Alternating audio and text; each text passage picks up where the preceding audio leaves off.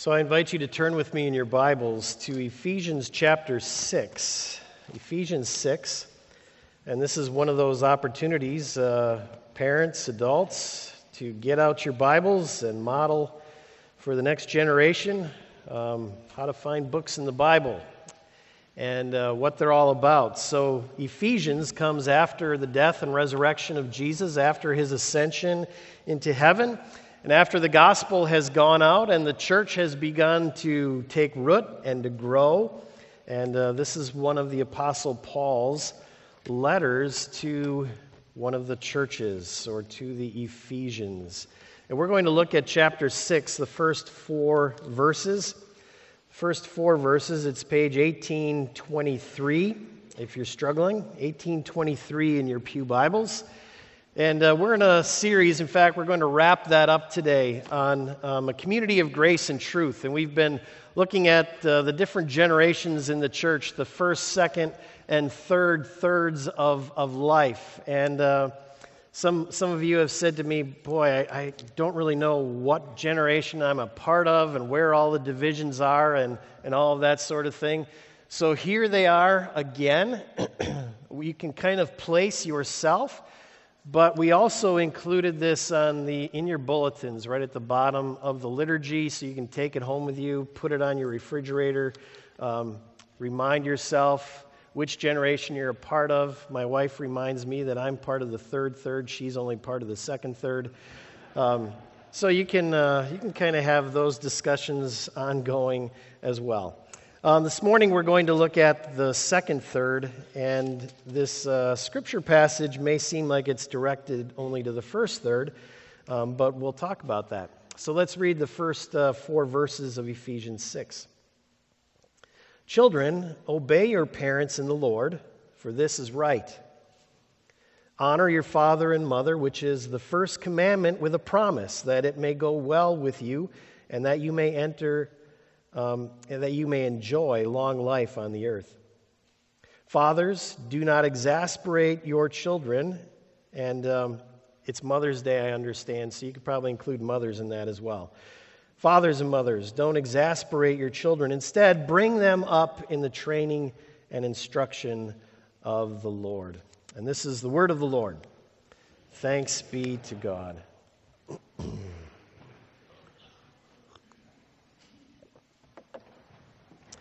Friends in Jesus Christ, as I said, we're looking at the church once again, and uh, specifically at Paul's words in 1 Corinthians 12. You are the body of Christ, and each one of you is a part of it. Each one of you is a part of the body of Christ. Now, two weeks ago, we looked at what that meant for those in the third third of life. Last week, we looked at the same thing for the first third. Today, we're looking at the middle third the middle third. And I call it the middle third intentionally because that's probably what's most unique about this, this second third of life, and that is that you are stuck between and constantly dealing with two other generations those who have gone before you and those who are following after you. As I said earlier, dividing up our lifespans into thirds is, is rather arbitrary in many ways. In fact, even dividing them up into the generations you saw earlier is, is also kind of arbitrary, and you find yourself thinking, no, I'm more like this than like that, that sort of thing. But basically, today we're, we're looking at those folks in that middle generation, those who are often called Gen Xers and also millennials. And when you think about those two generations, you, you might actually think that there is more that makes those generations differ uh, from one another than what makes them alike or what makes them mirror one another. For example, um, some of you, maybe on the older end of this spectrum, some of you actually found pop culture to be sort of a unifying experience. For example, um, all you had to do is mention things like the Beatles and the Brady Bunch and Saturday morning cartoons, and all of a sudden you have all sorts of things to talk about with people who are of your same age group, that sort of thing. You have common memories to share.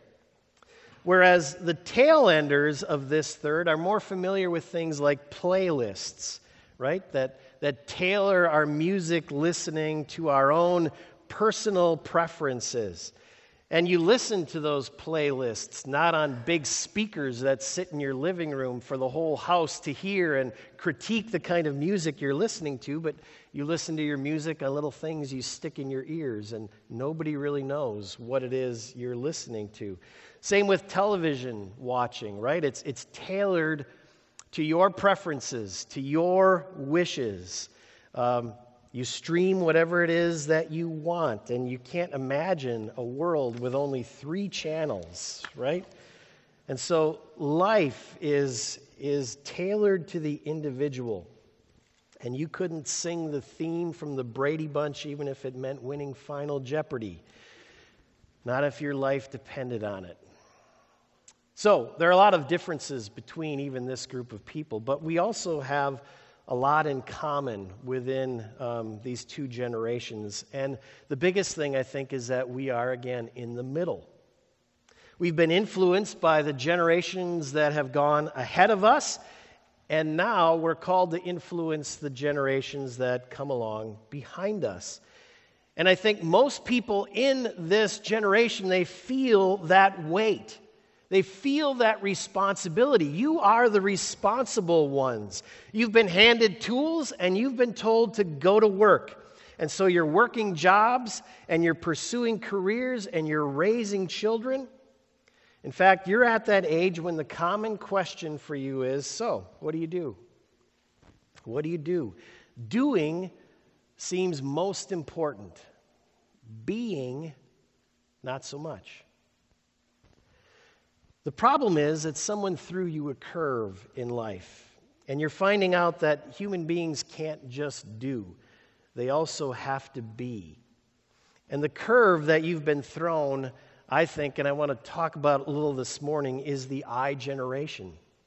You've been thrown the first third. The generation that's growing up like none of us ever did. They're growing up knowing only a world with smartphones and social media. The generation that's making the rest of us feel really, really inadequate. And it's no secret that the iGen, iGeneration or iGens are unique.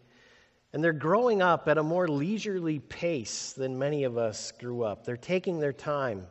In other words, they're in no rush to do things like we used to do, right? Get our driver's license, get that first job, those kinds of things. And they're also pushing back the traditional markers of adulthood, things like marriage and mortgages and children. They're, they're in no rush to get there. They're also doing things less, or doing social things less, without the presence of their parents. Almost all the way through high school, their parents are pretty much with them throughout at sporting events, at parties, whatever it is. Parents are always sort of there. And the emphasis then is more on safety than it is on community. Our children and that generation also experience, um, are experiencing a mental health crisis. Mental illness and depressions are rising at harrowing rates. And all the data is pointing to the same thing the cause of it all smartphones and social media. You've probably heard of FOMO, right? The fear of missing out. The fear of missing out. Common story goes like this 13 year old Grace opened her Instagram page one day to find pictures of her closest, dearest friends at a birthday party that she had not been invited to. I felt like I was the only one not there, she said. I felt left out. And that's just a common, common experience today. There was a time when you used to have to hear those things sort of whispered in the halls at school, but now you can see the up to date, up to minute photos and even videos of exactly what it is that you are missing out on. And it hurts. It hurts. Furthermore, on Instagram today, young girls post photos of themselves and invite other people to comment on them, something that my generation would have been terrified to do. Inviting other people to comment on your looks and things like that. And so there is, there is all this incredible pressure to look a certain way and to fit a certain body image and to be beautiful. And so, is it any surprise, really, that there's a direct link, a direct link between social media and depression? People, all you need to do is talk to young people today. They know all the terminology about mental illness. And a lot of that's because it's so very real in their lives. One of the terms that teens and preteens use to describe themselves today is ducks. Ducks. Why ducks? Because ducks look so good, they look so calm, they look so composed on top of the water. But under the water, they're paddling like crazy just to keep up. And that's often how this generation feels. They look happy, they seem full of self confidence online, but underneath, they feel deeply vulnerable and almost depressed, like they just can't keep up. Now, what does this have to do with the middle third? Well, we are the ones who have been tasked with raising them. We're the ones responsible for them.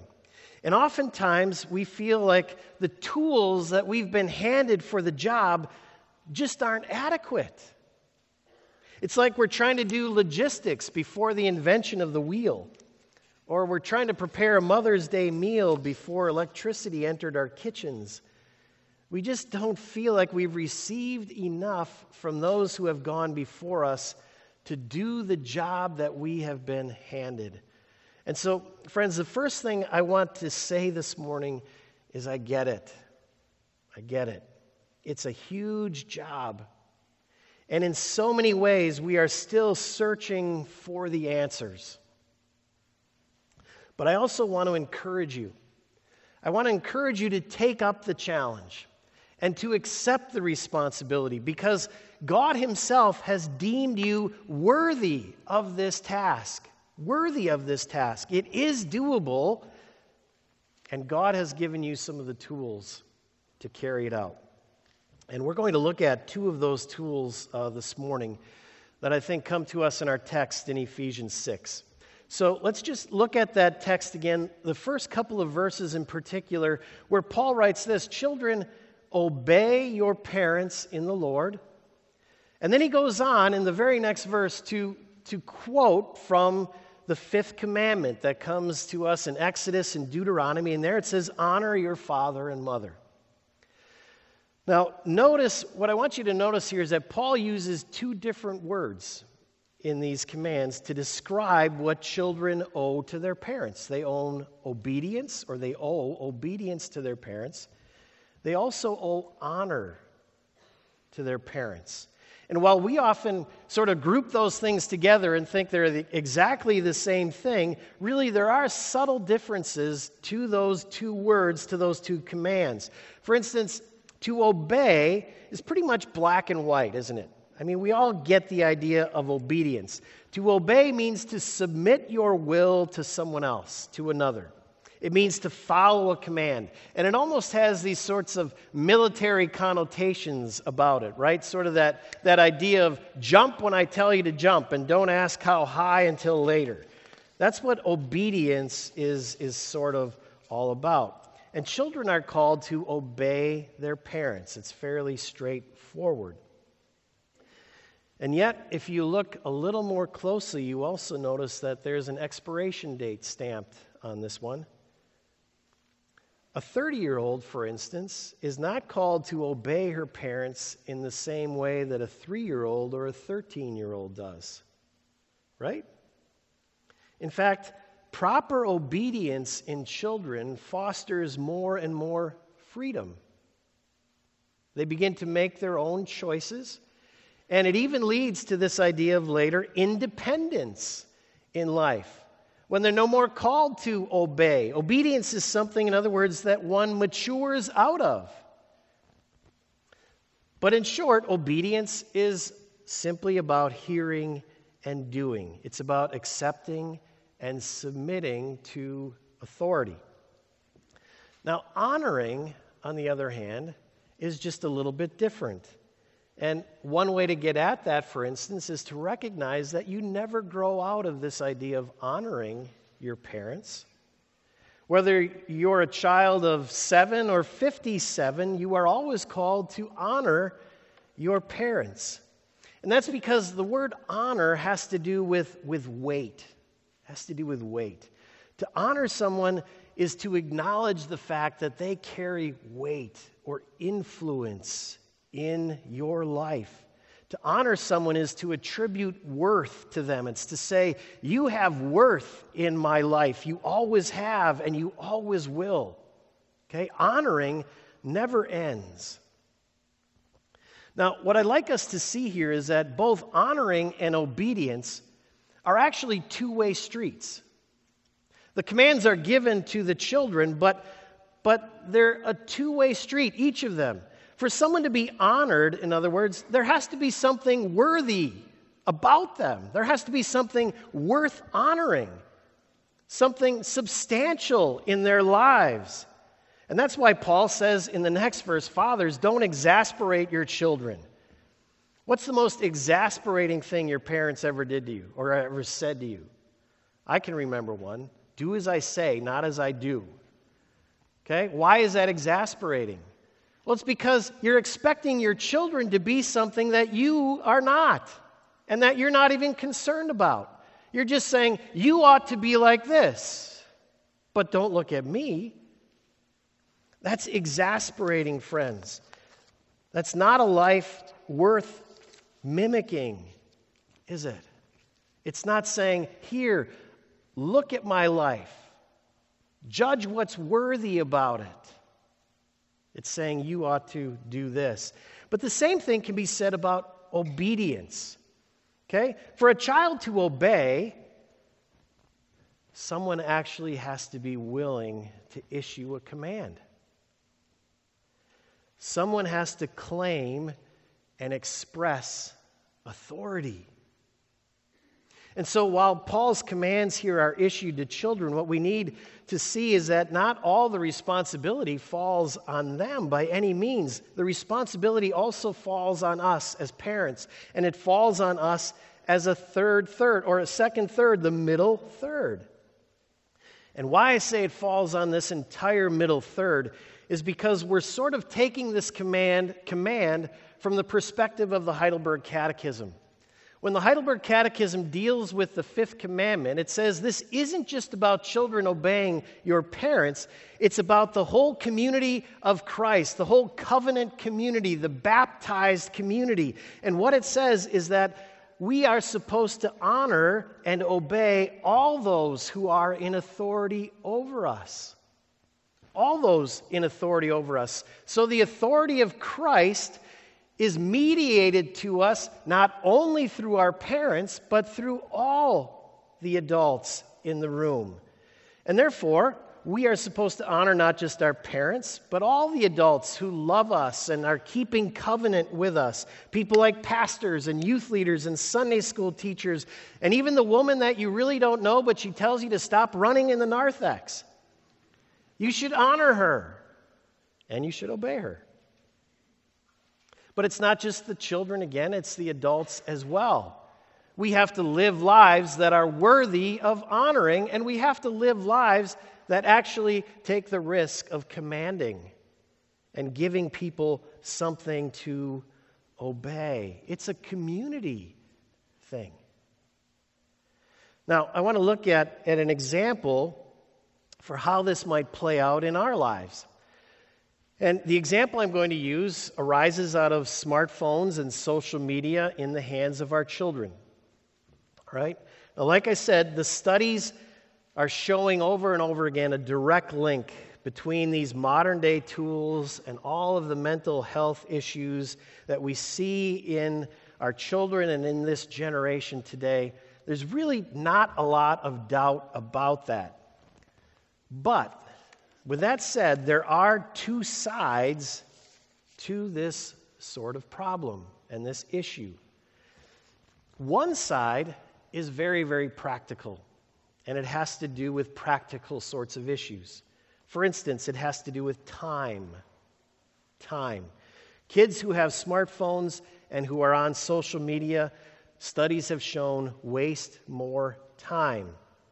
In other words, they have less time for face to face kinds of interactions, experiences with their families, with their peers. They have less time for homework. They have less time for a job. They have less time to sleep. And that leads to all sorts of other problems emotional problems, and developmental problems, and educational problems, right? They're not getting their homework done. they also, another practical issue is when you're on social media more, you encounter more bad content, right? Negative content.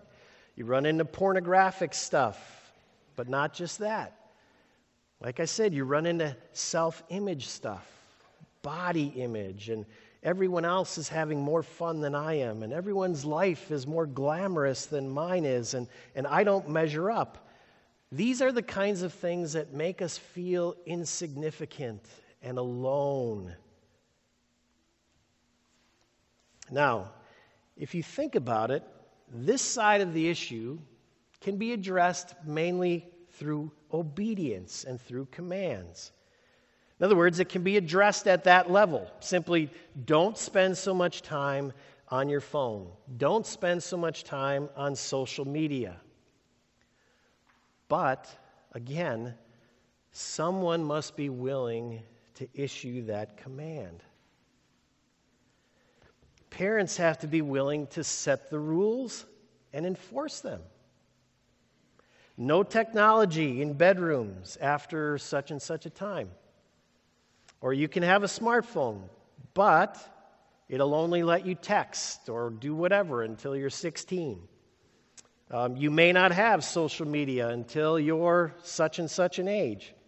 Friends, like I said, there's enough data out there these days that these kinds of issues can't really be ignored. And we also cannot just wait for our politicians to set the boundaries.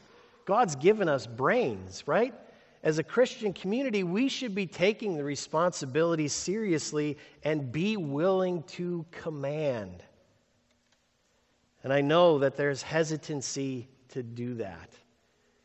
And that's a hesitancy, really, that you got from those who came before you. It's this postmodern mindset that we have to let children you know, make their own choices in life, that there's, there's really no one who holds authority in life over us. We have to we have to authenticate ourselves. We have to be our own individuals. We have to make our own choices and choose who we want to be. I remember one of the first times this actually had impact in my life. We were having kind of a family dinner, and um, I have older sisters. They're pretty much very much older. I was a tail ender, all right?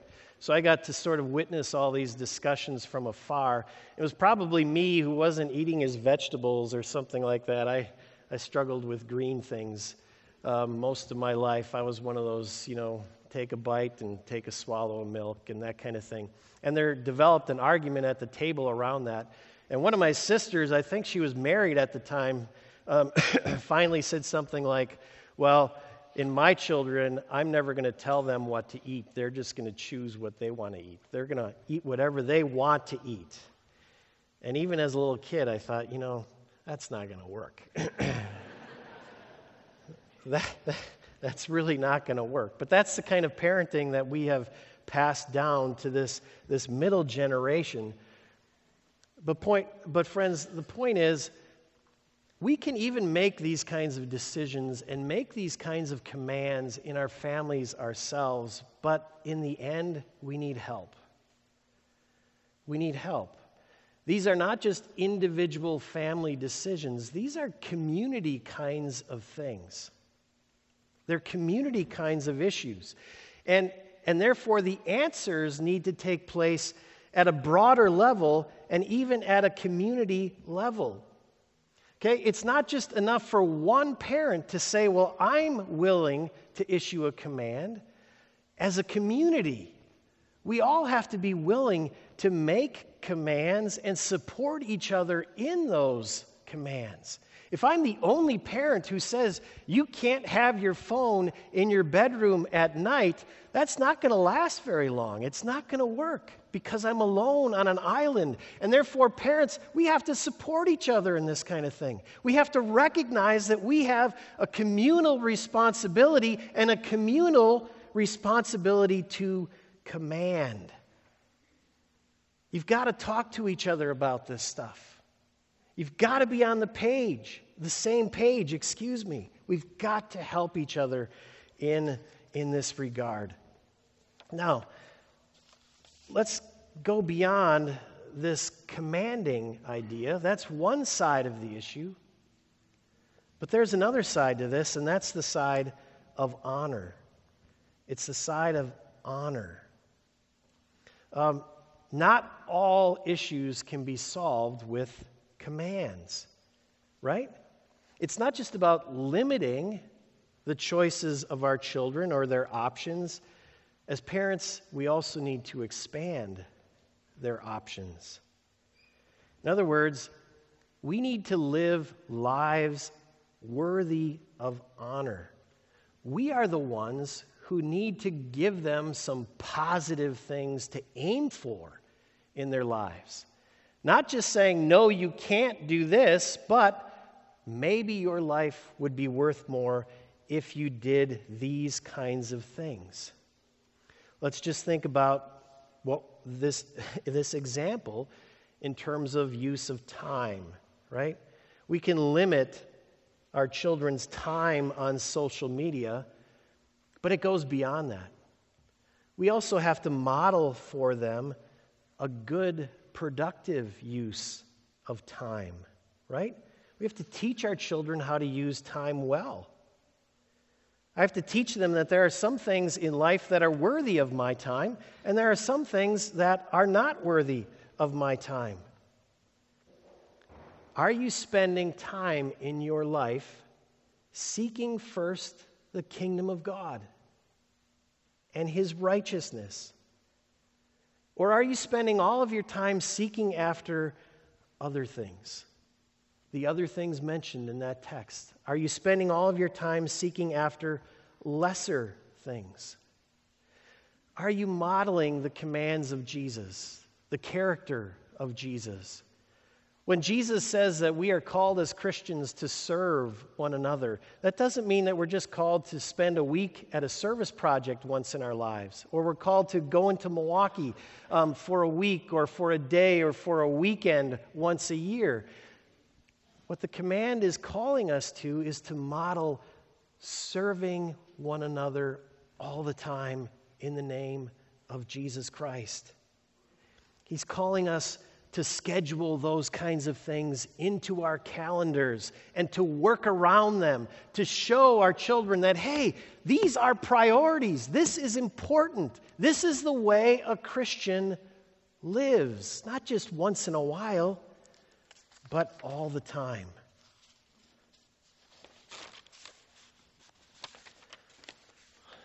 Likewise, we have to model not just how to use our time well, but a better way of being social. Okay? Think about it for a moment. Social media is called social for a reason.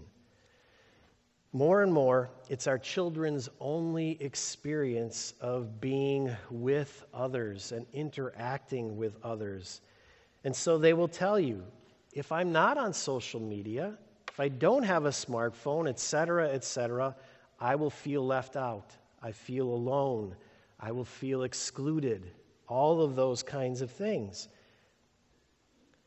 And if that's true, then it's not enough simply to offer our children a command. It's not enough to just say, well, you can't be on that or you can't do that. That's not giving them something to honor in your life. We also have to show them a better way to be social. We need to expand their options. So, how are we doing that? How are we living honorable lives in this regard? The kinds of lives that our children can look at and say, Mom or Dad, I'm going to honor you the rest of my life for what you are showing me about how to live with other people. What are we giving them to honor?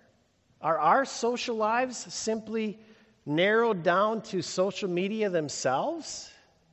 Is that how we interact with each other? Is that all our children see? Is me on Facebook or on Instagram or all of those other things?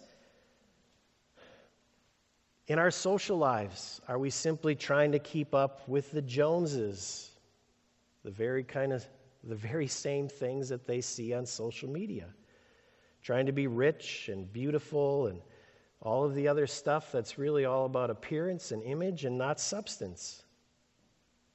Are we living our lives socially with the, with the same fear that they experience every day, with the fear of being ostracized, the fear of being left out, the fear of you know, not being fashionable enough, not being hip enough, not being um, the right body type or smart enough? Are we constantly afraid of being tossed out of our own social groups? Have we not matured beyond that? And, friends, those are issues that get right down to the very gospel itself. Am I secure in the gospel of Jesus Christ to know that I am loved in Him and I have worth in Him? And that in the community of believers, my worth is based on the gospel of Jesus, not on how I look, not on how much I own, Are we modeling a different kind of social life? A confidence that we are loved by God and therefore have intrinsic value. Can you go to a party with a spot on your shirt? Are you okay with that? Can you step outside without dyeing your hair? When somebody starts to tell you that you're not hearing so well, um, would you ever dare wearing a hearing aid in public? Those are the kinds of things our children they need to see. They need to see that you can be loved in spite of those things. Have you ever risked ostracism by your own friends so that you can tell your daughter one day, you know, though all my friends forsake me, my God never will? Remember the girl that I mentioned earlier posting pictures of herself on Instagram? inviting others to comment. Friends, that girl needs to know that there is a community of people, not just a family, that there is a community of people where a woman is honored not for her beauty, but for her holiness. Not for her fashion, but for her love and good deeds not for her cosmetics, but for her wisdom and integrity, not for her workouts at the gym, but for her works of compassion and courage among the overlooked. We are a community who has to begin to value these things. And husbands, I'm going to hit you up here since it's Mother's Day, but I'm going to hit you up here. Are those the things that you value in your wife? When you compliment your wife, is it always about her looks? Or do you compliment her for her integrity and for the way that she uses her God given gifts in service to her Lord and to her community? Do you compliment her for seeking first the kingdom of Jesus Christ? Do you say, honey, that's what I love about you? You're not concerned about what everybody thinks, about appearance and so forth. You love Jesus and you live it out. And that's got to be a value among all of us here. And it works in the opposite direction as well. Are we living the kinds of lives that our children would say, I want to honor you the rest of my life? Thank you for showing me how to live, not just for telling me how not to live. Friends, we are called to seek the kingdom of God and his righteousness. We're not called to seek the kingdom of Donald Trump or Joe Biden.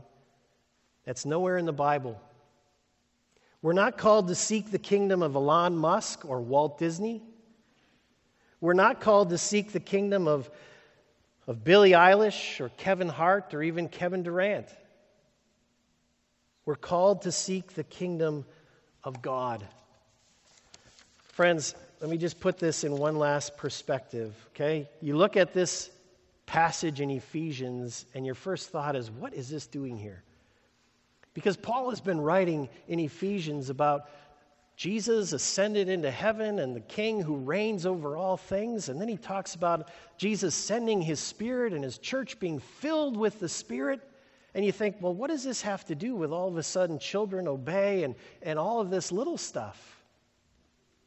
And then you begin to realize that what Paul is doing is he's telling us that people who worship an ascended Lord and who are filled with the Holy Spirit are called to live out the presence of God in this place. We're called to be an alternative community, a different community. That's why he says in chapter 5, he says, Let there be, there should be no obscenity or coarse joking among you or foolish talk. You think, what's that got to do? Well, friends, the world is full of communities where that's what defines them coarse joking and foolish talk and obscenity. And the Christian community, filled with the Holy Spirit, is supposed to be different and fresh and, and exactly what God wants it to be. And that's what He's calling us as a church to be in regard to all of the stuff I talked about this morning is a unique community, different. We don't spend all of our time at the gym we don't spend all of our time with sports. We don't spend all of our time pursuing our careers. We spend our time with the substance of seeking the kingdom of God. Don't give up. Help each other. We have the power of the Holy Spirit among us. Let's pray. Lord God, you've given us a great gift, many great gifts. You've given us the gift of family. You've given us the gift of, of church, of each other. You've given us the gift of your Holy Spirit, who teaches us more and more what it means to be like Jesus Christ, to pursue his, his kind of righteousness in the world. Lord, you have given us so many gifts. Don't let us squander them. Lord, help us to help each other. Help us to live lives that are, are worthy of, of honor. Lord, we honor you. We honor you for living that one life that was most worthy of honor and glory and praise. In some way, may we honor you with the lives that we live. In the name of Jesus, we pray. Amen.